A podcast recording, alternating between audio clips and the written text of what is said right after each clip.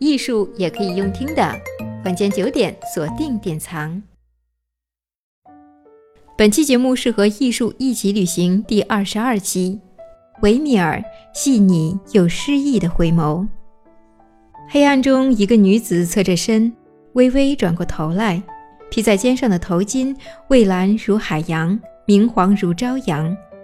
她的肌肤柔软滑嫩，朱唇微张，衬托着幽暗的背景。明亮的光线仿佛在她的眼眸与嘴唇上跳跃。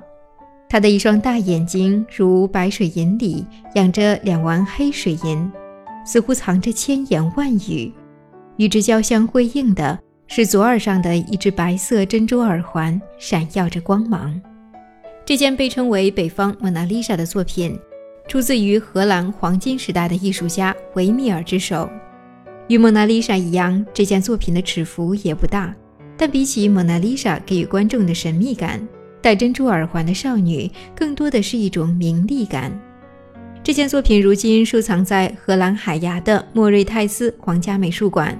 在介绍戴珍珠耳环的少女的纪录片中，女馆长戈登克这样说道：“这幅画与其说是人像，不如说是恋爱的画像。这幅画像中的女子是谁？”画出了这位美丽少女的艺术家维米尔又是谁呢？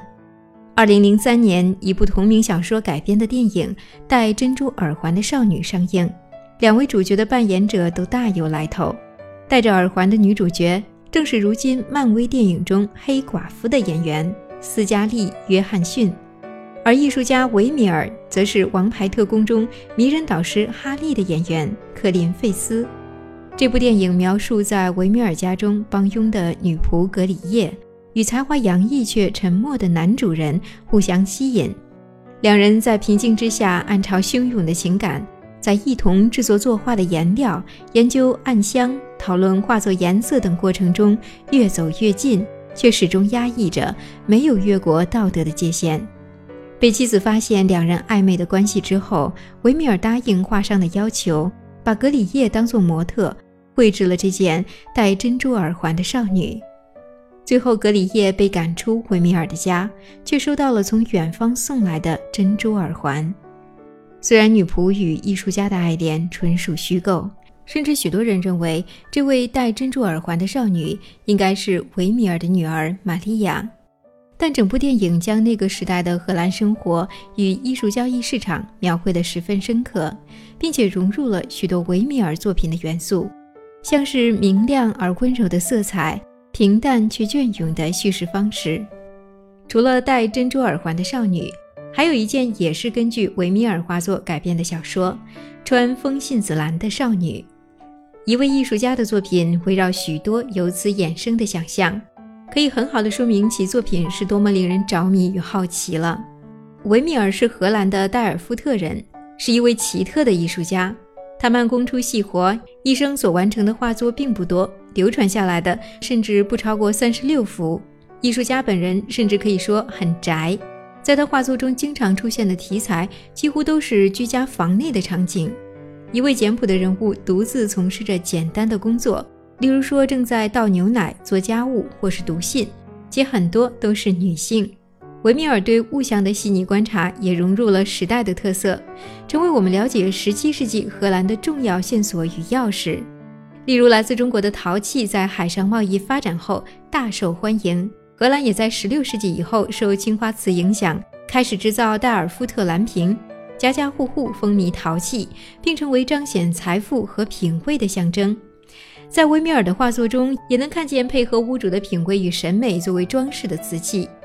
此外，维米尔也喜欢使用黄色与蓝色，偏爱用黄白色来显出蓝色的强烈对比。学者普遍认为，维米尔透过当时十分罕见的暗箱手法来观察物象，辅助绘画。当时荷兰著名的科学家雷文霍克是维米尔的好朋友。雷文霍克精通光学显微镜透视，维米尔应该是从他那里学到了这项技术。因此，在维米尔的作品中，会有超乎一般视觉感受上的变形透视，以及放大的前景。某些物体还会闪耀着奇妙的光点。在维米尔离世以前，庞大的经济压力几乎让他无法负荷。死后一段时间，画作也乏人问津，流散各地。他默默无闻，直到十九世纪之后才受到众人的认可，成为不容忽视的伟大艺术家。但因为作品传世量稀少，维米尔被伪画与伪作者盯上。其中最为著名的伪画案例，就是二十世纪同为荷兰人的画商兼画家米格伦。